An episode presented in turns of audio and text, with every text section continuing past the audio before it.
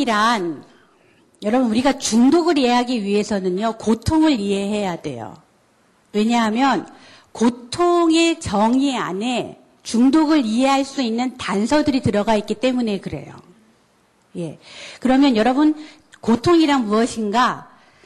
존 힉스라고 하는 신학자예요. 이분은 상담자가 아니라 신학자인데 뭐라고 얘기하냐면 고통이란 현재 내가 열망하는 상태와 정반대에 와 있는 상태가 고통이다. 여러분 공감이 되세요? 고통은요, 사람마다 내가 정말 인생에서 아까 주인공이 화살 시위를 당기는 그 표적, 그것이 내가 열망하는 그것 아니겠어요? 그 열망하는 그 상태와 내가 멀어져서 정반대에 와 있는 상태. 이것이 고통이라는 거예요. 그래서요, 고통은 사람마다 독특하고 유일해요. 여러분들이 주변에, 야, 너 뭐 그렇게 힘든 게 있다고 얼굴을 맨날 이렇게 찌푸리고 다니냐? 내가 너 정도 되면 맨날 노래 부르고 다니겠다. 그런 말씀 가끔 하시죠? 아무도 모른다는 거예요. 왜 아무도 모르냐 하면 여기 있는 모두가 가지고 있는 삶의 기대, 열망, 이거를 우리가 알 수가 없기 때문에 그래요. 다시 말하면요. 여러분이 열망하고 기대하는 그것이 이루어지지 않은 상태가 고통이죠? 그런데 사람마다 열망하고 기대하는 게 다 다르잖아요. 그죠? 우리가 그 모르는 그거를 가지고 너는 고통을 겪거라 말아라 고통스러워할 필요가 없다 이렇게 말할 수 없다는 거죠. 어, 공인으로 알려주신 분이니까 제가 말씀드릴게요. 그 삼성가에 모두가 부러워하는 삼성가의 며느리로 들어가셨던 고현정 씨. 고현정 씨를 보면 얼굴도 예쁘죠. 제가 여자로 보면은 돈도 있으시겠다. 얼굴도 예쁘시겠다. 똑똑하시겠다. 인기도 많으시겠다. 뭐 보통 고통스러울 것 같지 않아 보여요. 그런데 그분이 이혼이라는 고통을 통과를 하신단 말이에요. 예, 그분이 삶에서 기대하고 바랬던 것은 저랑 달랐다는 뜻이죠. 그런 거예요. 그래서 여러분 그 고통이란 건 나의 기대와 멀어진 상태인데 그러면 그 다음 질문이 떠오르시죠. 나는 어떤 만족을 기대하며 살아왔는가? 어떤 만족을 기대하며 살아왔는가? 여러분, 우리가요, 바라는 그 만족이죠? 그 만족에 3대가 얽혀 있어요. 우리의 조상님, 우리의 부모님이 얽혀 있고, 우리가 얽혀 있고, 우리 자녀들이 얽혀 있어요. 제가 아까 강의가 시작이 될 때, 여러분, 네가 살아야 내가 산다. 네가 살아야 나도 살아. 할 때 그, 그 대상에 여러분의 부모님이 있지 않으세요? 여러분의 부모님이 있으실 거예요. 제가 왜 이렇게 공부에 목을 메고 살았는데요. 부모님 모두가 38 따라지세요. 남한에, 북한에서 남한으로 이렇게 그 전쟁통에 이주를 해서 남쪽으로 이주, 어, 돌아, 어, 뭐라죠? 남하? 예, 남하에서 월남하셔서 사신 분들이에요. 그러느라고 똑똑하신 양반들이 공부를 못 하셨어요. 그 집안에 제가 장녀입니다. 우리 부모님은 저에게 늘 공부를 잘해야 된다는 기대를 암암리에 보여주셨어요. 드러내고 표현하신 적이 언제 있냐면 제가 사실은 학부를 약학과를 나왔거든요. 근데 약학과에 딱 입학을 했는데요. 그래서 제가 약물 중독 상담을 한 거예요. 약학과를 딱 입학했는데 저희 아버님이 학교 입학식에 오셔서 하신 말씀이 저는 그때 전공이 저랑 맞지 않으니까 재수할 생각을 하고 있었거든요. 예, 아, 이제 한 학기만 다니고 재수를 해야지. 아니면 4월 달에 나올까? 5월 달에 나올까? 이제 그렇게 하고 있는데 입학식에서 제 손을 딱 잡으시더니 훌륭한 약학 박사가 되거라. 그러시는 거 있죠. 아주 명확하게 처음으로 당신의 기대를 저한테 말씀하신 거예요. 저는 우리 부모님의 기대를 이루어드리고 싶었어요. 그래야 사랑받으니까요. 이게 제 이야기가 아니라 노저스의 이야기죠, 사실. 로저스가 사람들은요, 제일 먼저 부모의 기대 때문에 자신의 있는 모습 그대로를 보지 못하고 왜곡되기 시작한다. 그렇게 말하거든요. 그리고는 우리가, 우리 세대가 살죠? 우리 세대가 살고는 우리의 한을 담아서 뭐라 그래요? 우리 자녀한테? 내가 못 이룬 것 좀 이러다고. 내가 바라던 것 좀 너네가 해주면 안 되겠니? 이렇게 해서 3대가 얽혀 있는 거예요. 우리가 무엇을 기대하는가? 무엇을 내 부모로부터 기대받았는가? 나는 무엇을 또 내 자녀들에게 기대하는가? 이것을 이 우리 세대가 알아가고 상담자가 알아가고 부모가 알아갈 때 거기에 같이 얼매어 들어와 있는 우리 자녀들이 미디어 중독으로부터 회복이 될 것이라고 저는 믿어요. 제가 1등 교수, 박사 이거 하느라고 너무 바빠서요. 우리 아이를 어디다 얽어맸냐면 우리 아이를 PC 중독에 한때 얽어맸었어요. 중독까지는 아니지만 우리 아이가 5학년 때 얼마나 PC방을 다녔는지 몰라요. 왜냐하면 엄마가 없는 시간을 얘가 허전해서 집에 있을 수가 없었거든요. 돌아다니면서 친구들하고 PC 게임이라도 해야지. 아시겠죠? 우리 자녀들이 그런 식으로 부모의 세대와 얽혀 들어가는 거거든요. 그래서 여러분, 어, 중독을 이해하려면 고통을 이해해야 하고, 고통을 이해하려면 뭐를 이해해야 한다고요? 우리의 기대. 우리가 어디에서 만족을 구하는가. 다음 화면 주시겠습니까? 이제는 제가 이제 본격적으로 중독 이야기를 좀 시작해 보려고 해요. 그렇다면 고통과 중독은 또 어떻게 만나는가? 한번 보세요. 중독이란 심리적으로는 의존이에요. 예. 어, DSM-4라고 하는 지금 DSM-5판이 준비 중인데요. 미국 정신과 의사들이 사용하는 정신장애 편람이라는 책이 있어요. 그 책을 보면은 어, 물질 중독, 중독이라고 하는 그 우리나라의 중독이란데 사실은 영어로 디펜던스라는 단어가 쓰여 있어요. 예, 그래서 번역도 우리 책에 물질 의존 이렇게 하고 있어요. 저는 이 단어가 참 인간의 마음을 잘 보여준다고 생각했어요. 의존이라는 게 뭐죠? 기대는 거예요, 이렇게. 기대는 거. 미디어 의존, 그러면은 아이들이 어떻게 하고 있는 걸까요?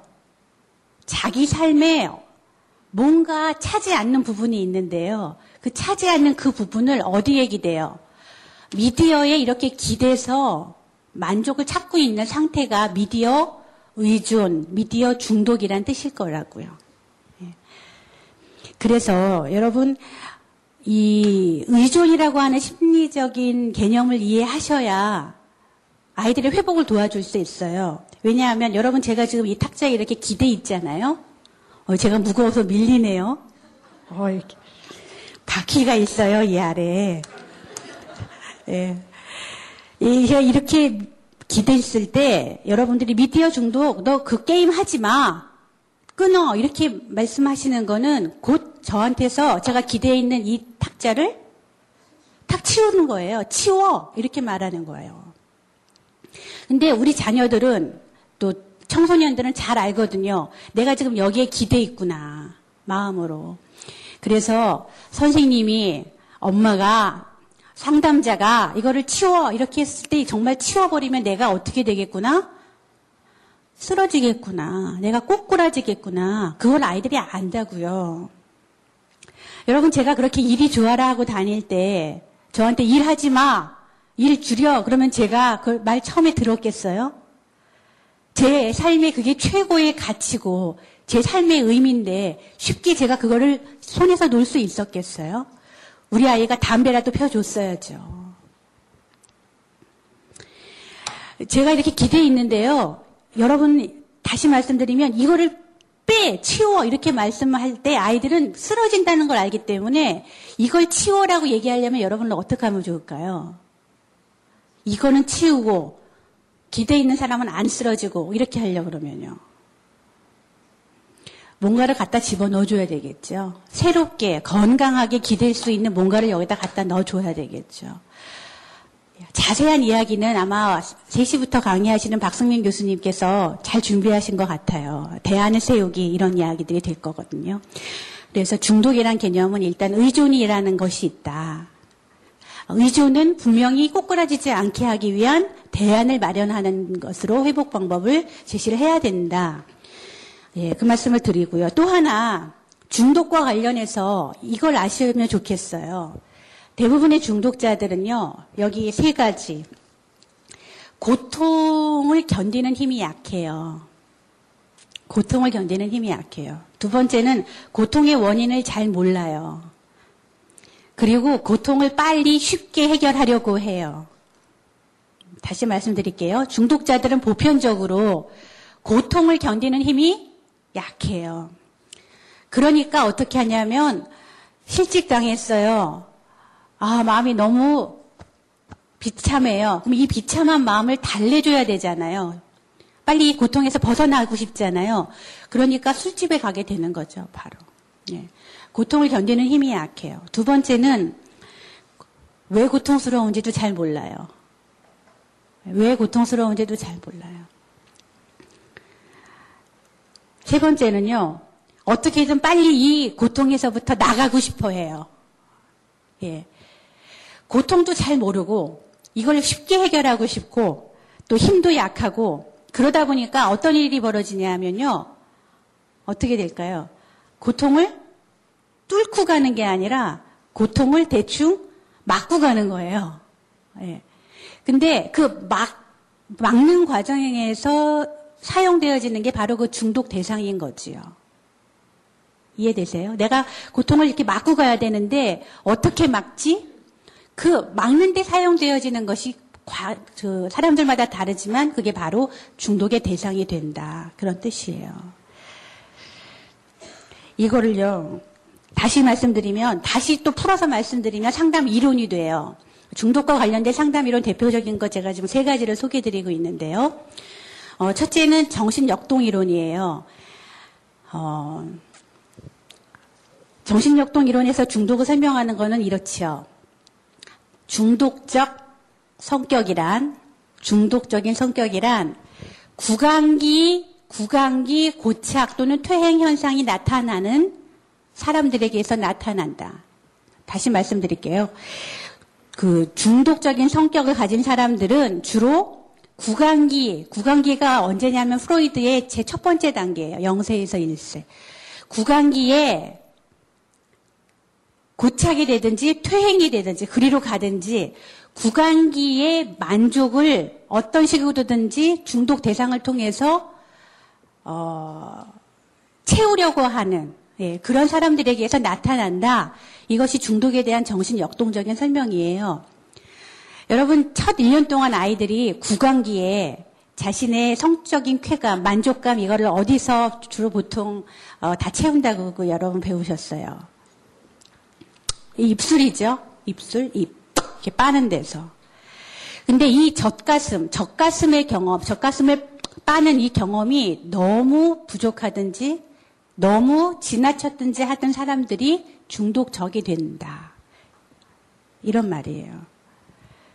그러면 이거를 이제 구체적으로 다시 한번 생각해 보면 어떤 사람들이냐면 부모님이 아이들을 키울 때 오냐 오냐 다 받아주고요. 젖 물린 시간도 안 됐는데 어머 배고프면 어떡해. 그리고 젖 물리고 있고요. 예, 이렇게 과도하게 돌봐주던 부모님 밑에서 자란 아이들이 중독적이 된다. 이런 말이 되지요. 제가 그 석사 논문을요, 알코올 중독자들 자서전 분석으로 썼어요. 알코올 중독자들이 저는 이런 집에 태어나서 이렇게 살다가 이렇게 회복 중입니다. 이거를 제가 한 60편을 한 몇 돌아가면서 듣고 있었는데 거기 간혹 이런 표현이 나왔어요. 어, 제가 태어나고 동네에 잔치가 벌어졌습니다.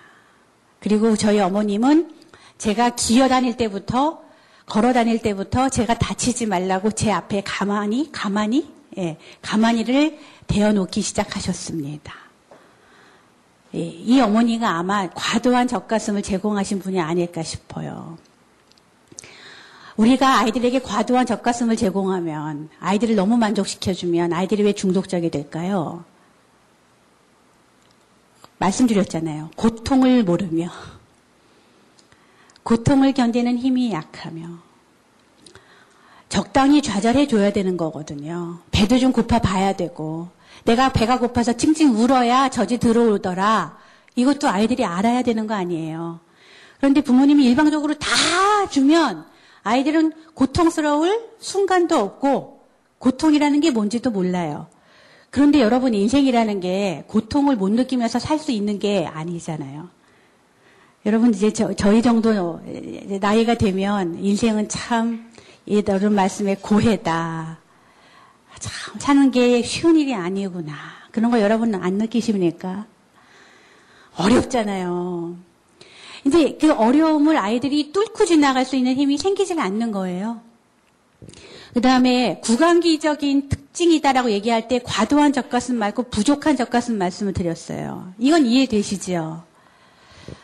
아이들에게 젖가슴의 경험은 생존하고 관련돼 있어요. 내가 이렇게 배가 고픈데 우리 엄마가 젖을 안 주잖아요. 그럼 내가 이러다가 죽지. 사람이 가지고 있는 공포 중에 가장 큰 공포가 어쩌면 죽음에 대한 공포일 거라고요. 근데 그 공포를 어린아이가 마주하고 싶을 것 같지 않아요. 그죠? 누르죠. 아, 나는 이러다가 죽지 않어. 괜찮어. 사실은요, 고통의 심연까지 들어가서 그거를 겪어보고 나서, 아, 괜찮아. 이렇게 돼야 이게 해결이 되는 건데, 이 어린아이는 그걸 할 수 있을 만큼 마음의 준비가 안 됐죠. 야, 큰일 났네. 엄마 젖을 안 주네. 나는 어떻게 하지? 그러면은 자기가 겪는 그 배고픔의 고통을 끝까지 들어가서 겪지 않고요. 어, 괜찮어. 예, 그리고는 그냥 이렇게 쑥 올라와 버리는 거예요. 이해되세요? 중독적이라는 사람들은 그 두 가지 경우일 것이다. 너무 모든 게 만족됐든지 아니면 부모님으로부터 구강기의 만족이 너무 부족했든지. 그러나 결과는 비슷하지요? 고통을 잘 모르고 고통을 쉽고 빠르게 해결하고 싶어 하는 그런 성격인, 성격 구조로 만들어지는 것이 어, 중독적이 된다는 뜻이다. 예, 이렇게 되면은 이제 고통과 만족과 이론이 한 번 또 한 번 쭉 얽혀지세요. 여러분 머리 안에서. 예. 그 다음 두 번째 인지상담 이론이 있어요. 인지상담 이론은 이런 거예요. 간단하게 말씀드리면. 사람들이 잘못된 생각을 하기 때문에 병이 된다. 마음이 아프다. 이런 거죠. 근데 여러분, 중독자들이 보통 하는 비합리적인 사고들, 잘못하는 사고들이 뭐가 있을 것 같은지 한번 짐작해 보시겠습니까? 어떤 생각을 하면 여러분들 중독적이 되겠어요? 아주 쉬워요, 답은. 아, 맞습니다. 나는 중독이 아니야. 일단 내가 중독자가 되는 거 피하고요. 그 다음에 중독자니까 너는 이거 하지 마. 그럴 때 그것도 안 해도 되니까. 예, 맞습니다. 또 중독자들이 하는 가장 쉬운 생각, 잘못된 생각. 예, 극복할 수 있어. 예, 조절도 안 되거든요. 조절 안 되는데 난 조절할 수 있다고 생각해요. 예. 그리고 또 어떤 생각이 있는가 하면요. 이건 정말 여러분 들으시면 웃어요. 너무 뻔하기 때문에. 내가 이 담배 한 개 피만 피면 내 마음이 후련해질 거야.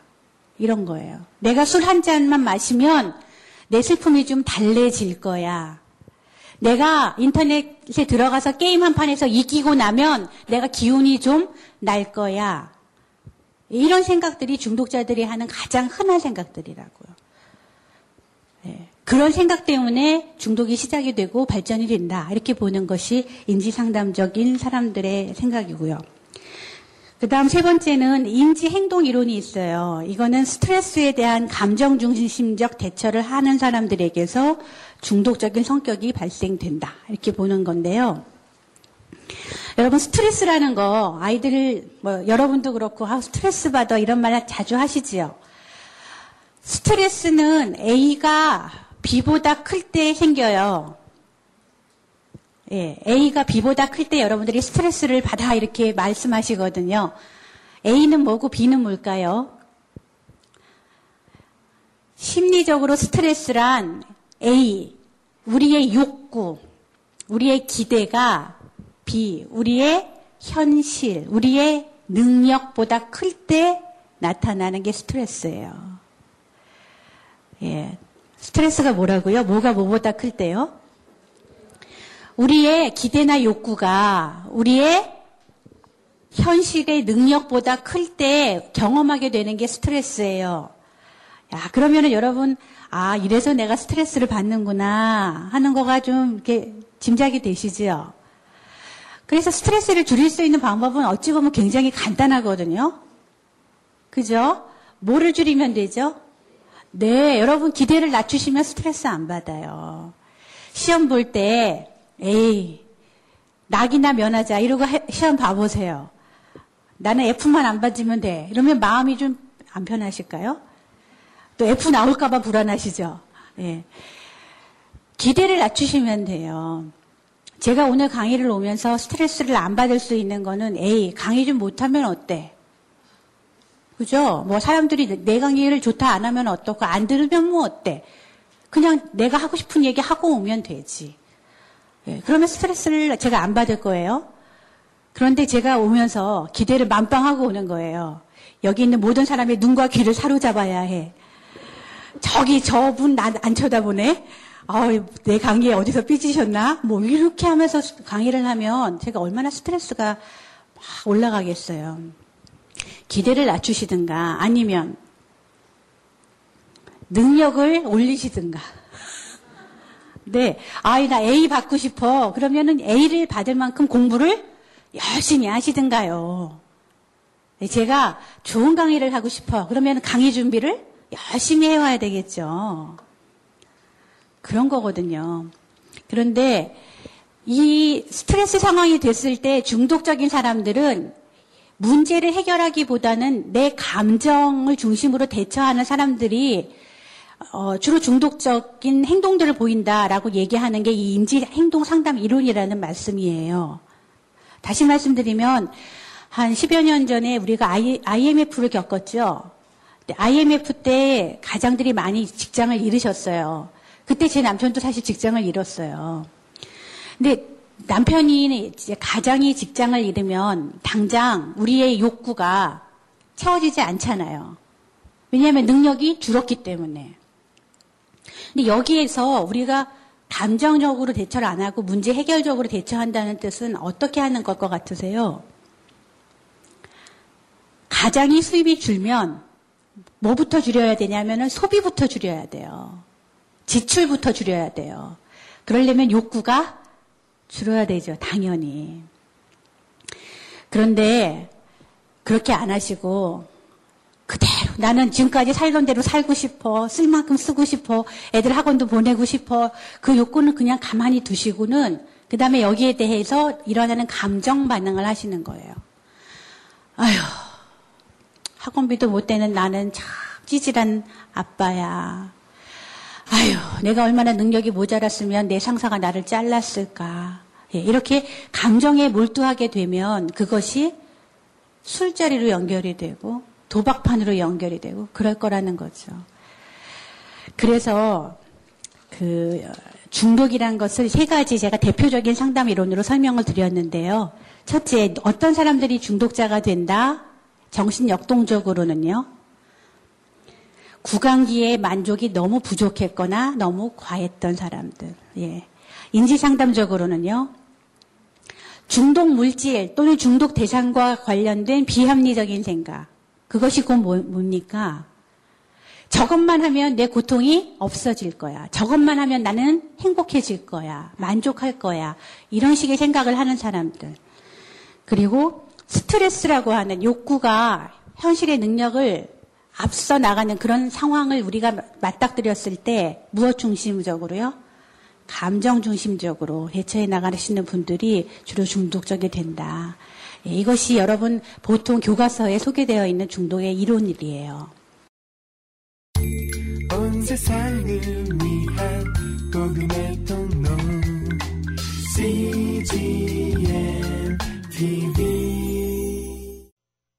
예, 그러면 어, 이제 미디어 중독으로 저희가 한번 옮겨가 볼게요.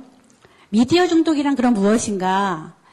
저한테 미디어 중독이라는 단어가 되게 생소했어요. 이게 뭐지? 그래서 인터넷 검색을 쭉 해봤더니요. 많은 경우 미디어 중독은 인터넷 중독하고 동의어로 사용되고 있었어요. 그런데 사실 엄격하게 얘기하면 미디어 중독과 인터넷 중독이 같은 단어는 아니라고 생각해요. 미디어 그러면은 뭐죠? 우리가 대중 매체로 사용할 수 있는 뭐 여러 가지잖아요. 텔레비전도 들어가죠.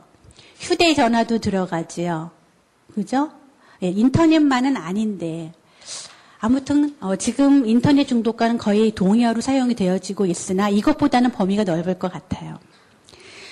그런데 이 미디어 중독과 관련된 어느 목사님의 사이트에 제가 들어가서 글을 읽다 보니까 이렇게 시작이 되고 있었어요. 미디어 중독이란 하나님보다 미디어를 더 사랑하는 것이다. 맞아요. 이거 맞거든요. 그런데 하나님보다 미디어를 더 사랑한다는 것의 의미가 뭘까요? 우리가 이걸 구체적으로 알아야 도와줄 거 아닙니까? 사람의 문제가 생각보다 그렇게 간단하지 않거든요. 그리고 하나님을 알기 위해서는 사람인 나를 알아야 돼요. 그죠?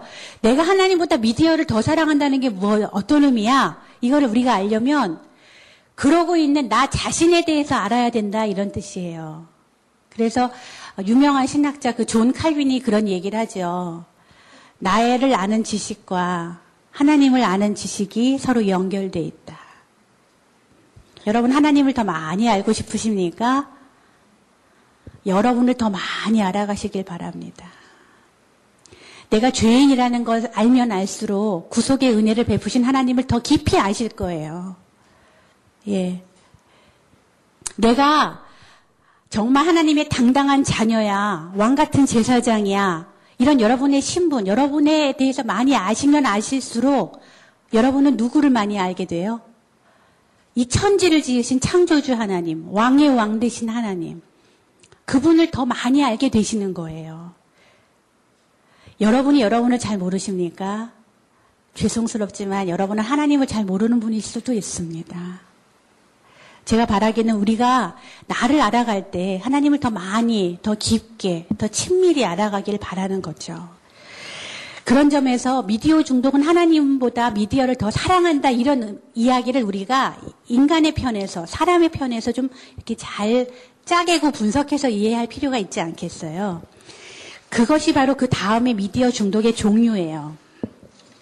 어, 제가 그런 답을, 그, 저 질문을 하고 있죠. 다음 세 가지 삶의 영역 가운데서 어느 부분의 기대가 만족되지 못하셨습니까?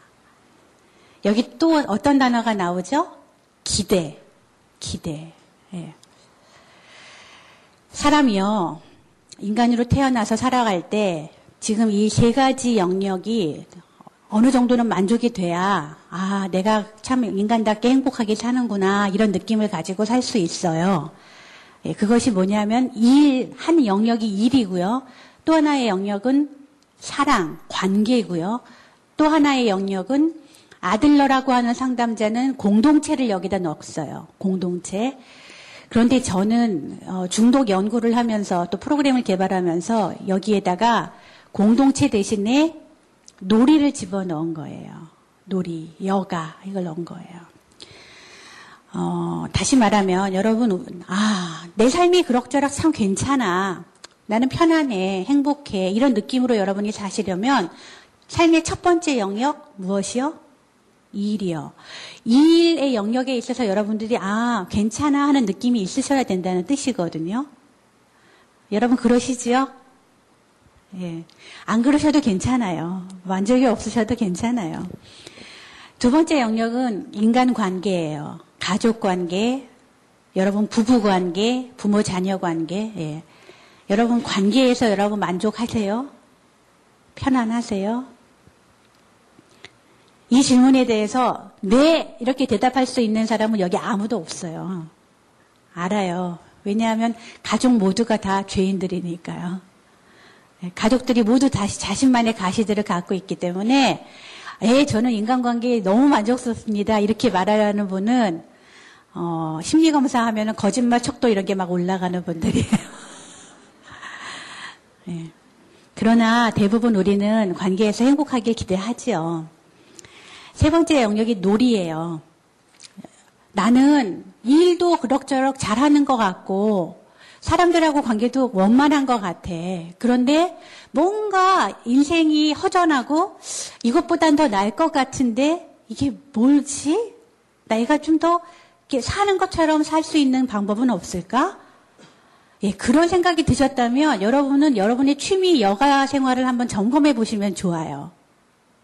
아, 내가 내 삶에 활력이 되고 내가 심심할 때 할 수 있고 어, 이런 내 여가 생활, 내 놀이 생활이 별로 없었구나. 예, 이런 거죠. 오늘 여기가 여러분들이 모이셔서 중독 강의를 듣잖아요. 이게 여러분의 여가고 놀이처럼 되면 너무 좋죠. 이 시간이 재밌으시면 재밌으세요? 예, 여기 막 억지로 오셔가지고 아, 미디어 중독을 내가 또 들어야 되나? 예, 이렇게 하지 않으시고 야 미디어 중독이라는 게 뭐야? 그걸 알면서 내가 사람들과 어떻게 더 정말 역동적으로 사람들과 더불어서 살 수 있어? 어, 그게 나를 참 재밌게 만드네? 예, 이렇게 생각하실 수 있으시면 여러분들은 여기 와 계신 게 노는 시간인 거예요. 예, 놀고 계시기를 바래요. 이 시간에. 그래서 일과 사랑과 놀이 이 세 가지가 다 공, 공통적으로 좀 만족이 돼야 사람이 사는 것 같은데 이 세 가지 삶의 영역 가운데 우리 아이들이 또는 우리 자신이 어느 한 영역에 기대를 못 채워요. 기대를 못 채우면 우리에게 만족이 없겠죠.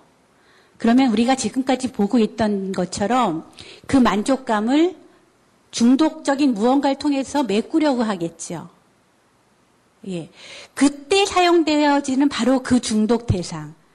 그것이 우리를 얽어매는 그 우리의 주인. 예, 그게 된다는 거예요. 그래서 여러분 제가 대표적으로 일에 매이는 사람 일 중독자. 맞습니까? 예. 일을 잘해야 내가 사는 것 같고 가치가 있는 것 같고 내 삶에 의미 있는 것 같고. 오늘 우리가 미디어 중독이라는 단, 그 강의 제목으로 모여 앉아 있지만 사실 미디어 중독은요, 어른 세대가 어딘가에 얽혀서 살면서 만들어낸 아이들의 힘든 고통의 상태. 예, 이것이 미디어 중독이라고 저는 이해를 하고 싶은 거예요. 그런 점에서 중독을 조금 더 넓게 이해해 보면 좋겠다. 일 때문에 중독되는 사람들 보셨어요? 주변에서? 예, 많이 계세요. 제가 아, 한 7년 전인가요? 횃불 트리니티에 올 때, 한 벌써 9년쯤 됐네요. 9년쯤 전에 저희 어머님이 중풍으로 쓰러지셨어요. 저, 저 집안 살림을 다 도와주셨던 어머니인데 아침에 아침밥을 해줄 사람이 없는 거예요. 전 새벽에 나와야 되는데요. 그래서 할 수 없이 저희가 그 오전 시간 4시간, 아침 6시 반부터 아침 10시 반까지 4시간 동안 밥만 해주실 도우미 아주머니를 모신 적이 있어요. 그런데 이제 제가 직업을 못 속인다고 틈이 나면 그분하고 앉아서 대화를 해요. 아주머니 뭐 이렇게 앉아가지고 같이 양파도 까고 제가 그때 한 혼났잖아요. 양파를 깔 건데 왜 씻냐고 껍데기는 그냥 까면 된다고 앉아서 이야기를 듣는데 그 아주머니께서 남편 이야기를 하세요. 어느 날 근데 남편이 대한민국 정부 고위 관료셨더라고요. 그것도 고등학교만 졸업하셨는데 대통령 표창을 세 번을 받으신 거예요. 재직 기간 중에. 그러고서는 정년 퇴임을 하셨어요. 아니다. 그때 명예퇴직을 하셨어요. 명퇴가 한참 유행이었잖아요. 그래서 명예퇴직을 하시고 나오셨는데 이분이 인터넷 주식 투자를 시작하셨어요. 퇴임하시고. 그래서 2억인가 빚이 있으시대요. 그리고 그 2억 때문에 집이 지금 날라갈 판이 됐다는 거예요. 그래서 제가 이렇게 도우미로 다니게 됐습니다. 제가 그분한테 직접 들은 이야기거든요. 제가 잘은 모르지만 그분의 남편 되시는 분은 일이라는 것이 그분에게 굉장한 가치셨을 것 같아요. 아, 내가 재직 기간 중에 내 누군지 알아? 대통령 표창을 세 번을 받았어. 아, 이러고 사셨을 텐데 퇴임하시고 나니까 자신의 가치가 가장이니까 이제 돈으로 확인이 돼야 되잖아요. 근데 수입은 줄었지요? 자리도 뺏겼지요? 자신의 가치를 계속 증명을 할 방법이 없어요. 그러다 보니까 뭘 하셨을까요? 인터넷 주식 투자 시작하신 거예요. 나 아직 건재해. 나 아직 살아있어. 이 이야기를 하시고 싶으셨겠죠. 그런데 2억을 말아먹으셨잖아요. 그런 거예요. 일 중독자들. 돌고 돌아요. 가치를 이를 통해서 한번 여러분 확인하려고 해보세요. 왜 되나. 네? 그런데 일로 자신의 능력으로 자신의 가치를 인정받고자 하는 사람들이 주로 이렇게 쉽게 중독이 되는 몇 가지 중독의 종류가 있는데 그것을 생각해 보니까 게임도 그렇더라. 게임도 그렇더라. 여기 잘 보실, 보이실지 모르겠는데요. 사실 여기 게임하고 채팅, 쇼핑, 정보 검색이 지금 빨간색으로 되어 있어요. 잘 안 보이시죠? 게임, 주시, 게임, 포르노, 야동, 채팅, 쇼핑, 정보 검색 이런 종류가 지금 빨간색으로 돼 있어요.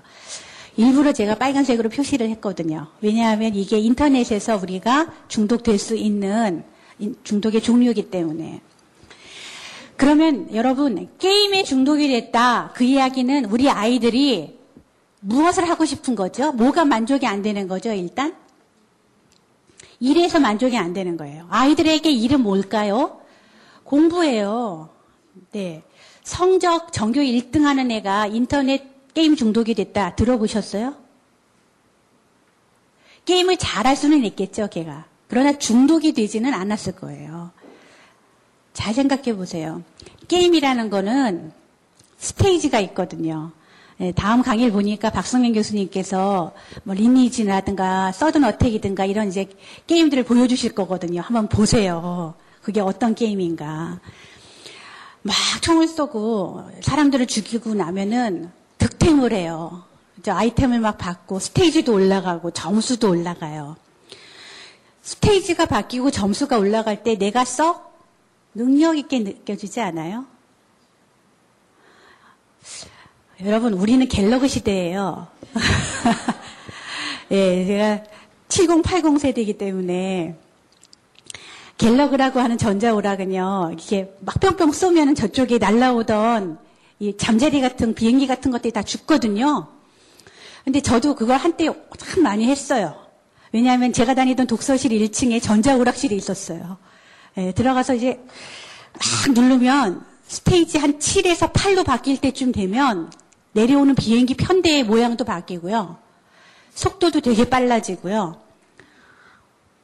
그리고 그거를 깨고 났을 때 빰빠라빰빰빰 막 이렇게 음악도 나와줘요. 그리고 제가 막 굉장한 걸 해낸 것 같아요. 예, 안 해보셨으면 말을 하지 마셔야 돼요. 어, 그러니까 이게 아, 굉장히 재밌더라고요. 아이들이 그런 걸 거라고요. 우리 아이가 왕년에 그 PC 게임을 얼마나 했는지 스타크래프트인가 서든 어택인가 봐요. 서든 어택에서 자기는 소총 하나를 들고 기관총을 다 이겼다 이렇게 말하는 거예요. 소총은 이렇게 쏘잖아요. 이렇게. 기관총은요. 쭈쭈쭈쭈 이렇게 쏘잖아요. 근데 이걸 딱 하나 들고 이 기관총 편대를 이겼다. 오, 괜찮다는 느낌 들지 않겠어요? 우리 아이가? 게임 중독에 들어가는 아이들은요, 현실의 만족이 특히 공부나 일, 자기의 가치를 알아줘야 되는데, 자기의 가치를 증명을 해야 되는데 이게 현실에서 안 되는 거죠. 그러면 그럴수록 얘네들은 가 뭔가 나의 가치를 대신 말해줄 수 있는 장치가 필요하잖아요. 그 장치가 게임이 아니겠느냐 하는 게 저의 생각입니다. 예. 그래서 아까 처음에 중독의 본질로 돌아가면 그런 아이들에게는 대신 기대해 줄 수 있는 거, 대신 의지할 수 있는 거. 이게 뭐죠? 너 이것도 잘하잖아. 너 이거 하면 괜찮은 아이잖아. 어, 넌 이걸 잘하니까 참 좋겠다. 그렇게 생각될 수 있는 뭔가가 얘한테 마련이 돼야 되거든요. 제가 그 무렵에 우리 아이를 어떻게 했냐면 또제 배운 건 있지 않습니까? 어떻게 치료하나 이런 건 또 오랫동안 배워가지고요. 걔를 일단 격리를 시킨 다음에요. 동네와 예, 우리 동네와 격리를 시킨 다음에 멀리 있는 영어학원을 보내기 시작했어요. 그리고는 우리 아이한테 끊임없이 얘기했어요. 한 한 달을 귀에 인이 박히게. 얘야, 영어 단어는 현실이고 게임은 아니야. 영어 단어를 외워서 니, 네가 뭐 20개 중에 15개를 맞았다. 그거는 그건 현실이고 스타크래프트에서 네가 뭐 8단계, 9단계 갔다. 그거는 현실이 아니야. 그거는 그냥 네 가상의 공간에서 일어나는 그냥 너의 능력감이야. 제가 그렇게 얘기를 계속 했던 것 같아요. 그랬더니 우리 아이가 공무렵에요. 영어 단어를 시험을 보는데 소총을 들고 기관총을 이긴 아이 아니에요. 그러니까 뭔가 한번 하면은 열심히 해야 되는 아이거든요. 그러니까 영어 단어를 20번을 100점을 맞더라고요. 그 무렵에. 왜냐하면 제가 영어 단어가 진짜야. 영어 단어가 네 진짜 현실의 능력이야. 이렇게 말을 했더니요. 바로 20번을 연속으로 100점을 맞아오는데요. 그러더니 그만두더라고요. 해봤으니까 됐대요. 예, 그리고 지금까지 영어를 안 해요. 뭐 그거는 뭐 그렇고요. 아무튼 중요한 거는 우리 아이가 PC에서 나올 때까지는 대체할 수 있는 영어 단어라는 게 있었다는 거죠. 예, 그게 뭔가를 찾아주는 게 참 중요하겠다. 그런 거고요. 여기 보시면 일의 영역에 있어서 게임 말고 뭐가 있어요? 도박, 주식, 운동 이런 게 있어요. 저는 감히 여자분들이 얼굴이 예쁜 게 나의 가치야. 얼굴이 예쁘니까 난 중요한 사람이야. 이렇게 느끼시는 분이 있다면 여기에 성형 중독도 넣고 싶어요. 예. 도박하시는 분들이 그렇잖아요. 내가 이 한 판만 따면 어떻게 돼요? 집안에서 신분이 바뀌잖아요. 중요한 사람으로. 예, 그리고 주식 투자도 마찬가지죠. 오, 너 능력 있다. 이런 소리 듣죠? 운동 중독은요. 땀 팍 흘리고 뻘뻘 흘리고 났을 때 헉헉대면서 막 내 몸의 쉐이프가 달라지는 것 같고 뭔가를 이룬 것 같은 느낌. 예, 그런 것들이 운동 중독자로 그 하여금 계속 운동에 매달리게 하거든요. 성형 중독은 말할 것도 없고요. 예, 저는 제가 못생겼다고 생각했기 때문에 공부를 했어요. 그래서 제가 만약에 일 때문에 일로 제 가치를 확인받지 못했다면 계속 얼굴에다가 수술을 해댔을 것도 같아요. 예, 지금도 이렇게 before after를 보거든요, 가끔씩. 잡지에 나오는 거, before after. 거기다 제 얼굴을 몇 번이나 갖다가 넣었다가 뺐다가를 하는데, 그런 거거든요. 내가 능력 있으니까 괜찮은 사람이야. 내가 예쁘니까, 내가 날씬하니까, 내가 공부를 잘하니까, 내가 게임을 잘하니까, 그러니까 어떤 사람이라고요? 괜찮은 사람이야. 가치 있는 사람이야. 이렇게 느끼고 싶어 한다는 거죠.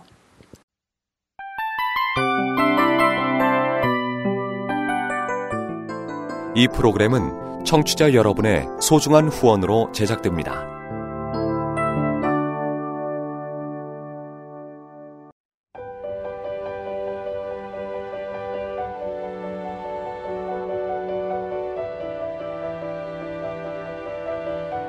세상에는 수많은 교회들이 있지만 더 깊이 있는 말씀 강해를 찾기 위해 크기로만 교회를 선정하지 않습니다. 보다 좋은 영적 콘텐츠를 더 많이 나누기 위해 방송비를 받지 않습니다. 1년 365일 복음만 전하고 싶어서 우리는 광고를 하지 않습니다. 온누리의 복음을 땅끝까지 CGN TV와 함께 땅끝 성교사가 되주세요